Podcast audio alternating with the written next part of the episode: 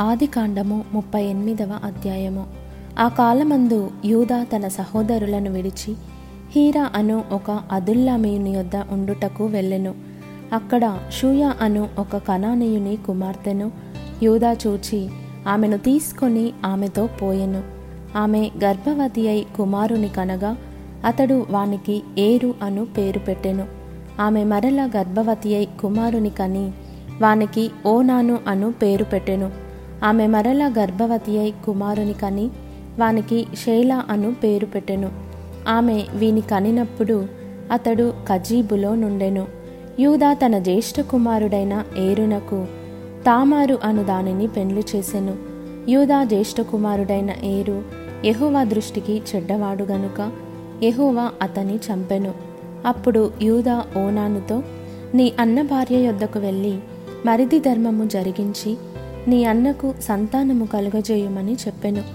ఓనాను ఆ సంతానము తనది కానేరదని ఎరిగి ఆమెతో పోయినప్పుడు తన అన్నకు సంతానము కలుగజేయకుండునట్లు తన రేతస్సును నేలను విడిచెను. అతడు చేసినది యహోవా దృష్టికి చెడ్డది గనుక ఆయన అతని కూడా చంపెను. అప్పుడు యూదా ఇతడు కూడా ఇతని అన్నల వలె చనిపోవునేమో అనుకొని నా కుమారుడైన శైలా పెద్దవాడగు వరకు నీ తండ్రి ఇంట విధవరాలుగా నుండుమని తన కోడలైన తామారుతో చెప్పెను. కాబట్టి తామారు వెళ్ళి తన తండ్రి ఇంట నివసించెను. చాలా దినములైన తరువాత షూయ కుమార్తె అయిన యూదా భార్య చనిపోయెను. తరువాత యూదా దుఃఖ నివారణ పొంది అదుల్లామీయుడైన హీరా అను తన స్నేహితునితో తిమ్నాతునకు తన గొర్రె బొచ్చు కత్తిరించి వారి యొద్దకు వెళ్ళెను. దాని మామ తన గొర్రెల బొచ్చు కత్తిరించుటకు తిమ్నాతునకు వెళ్ళుచున్నాడని తామారునకు తెలుపబడెను. అప్పుడు షేలా పెద్దవాడైనప్పటికీ తాను అతనికియ్యబడకుండుట చూచి తన వైదవ్య వస్త్రములను తీసివేసి ముసుగు వేసుకొని శరీరమంతయు కప్పుకొని తిమ్నాతునకు పోవు మార్గములో నుండు ఏనాయిము ద్వారమున కూర్చుండగా యూదా ఆమెను చూచి ఆమె తన ముఖము కప్పుకొనినందున వేశ్య అనుకొని ఆ మార్గమున ఆమె దగ్గరకు పోయి ఆమె తన కోడలని తెలియక నీతో పోయేదను రమ్మని చెప్పెను. అందుకామె నీవు నాతో వచ్చిన ఎడల నాకేమి ఇచ్చేదవని అడిగెను. అందుకతడు నేను మందలో నుండి మేకపిల్లను పంపేదనని చెప్పినప్పుడు ఆమె అది పంపు వరకు ఏమైనా కుదువ పెట్టిన ఎడల సరే అని చెప్పెను. అతడు నేను నీ యొద్ద ఏమి కుదువ పెట్టవలెనని అడిగినప్పుడు ఆమె నీ ముద్రయు దాని దారమును నీ చేతి కర్రయునని చెప్పెను. అతడు వాటిని ఆమెకిచ్చి ఆమెతో పోయెను. ఆమె అతని వలన గర్భవతి ఆయెను. అప్పుడామె లేచిపోయి తన ముసుకు తీసివేసి తన వైదవ్య వస్త్రములను వేసుకొనెను. తరువాత యూదా ఆ స్త్రీ యొద్ద నుండి ఆ కుదువను పుచ్చుకొనుటకు తన స్నేహితుడగు అదుల్లామియుని చేత మేకపిల్లను పంపినప్పుడు ఆమె అతనికి కనబడలేదు.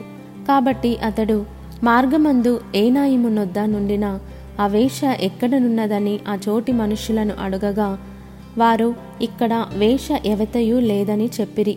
కాబట్టి అతడు యూదా యొద్దకు తిరిగి వెళ్ళి ఆమె నాకు కనబడలేదు. మరియు ఆ చోటి మనుష్యులు ఇక్కడికి వేష ఎవతయు రాలేదని చెప్పిరని అనినప్పుడు యూదా మనలను అపహాస్యము చేసదరేమో ఆమె వాటిని ఉంచుకొననిమ్ము. ఇదిగో నేను ఈ మేకపిల్లను పంపితిని ఆమె నీకు కనబడలేదు అనెను. రమారమి మూడు నెలలైన తర్వాత నీ కోడలగు తామారు జారత్వము చేసెను. అంతేకాక ఆమె జారత్వము వలన గర్భవతి అయినదని యూదాకు తెలుపబడెను. అప్పుడు యూదా ఆమెను బయటికి తీసుకొని రండి. ఆమెను కాల్చివేయవలెనని చెప్పెను.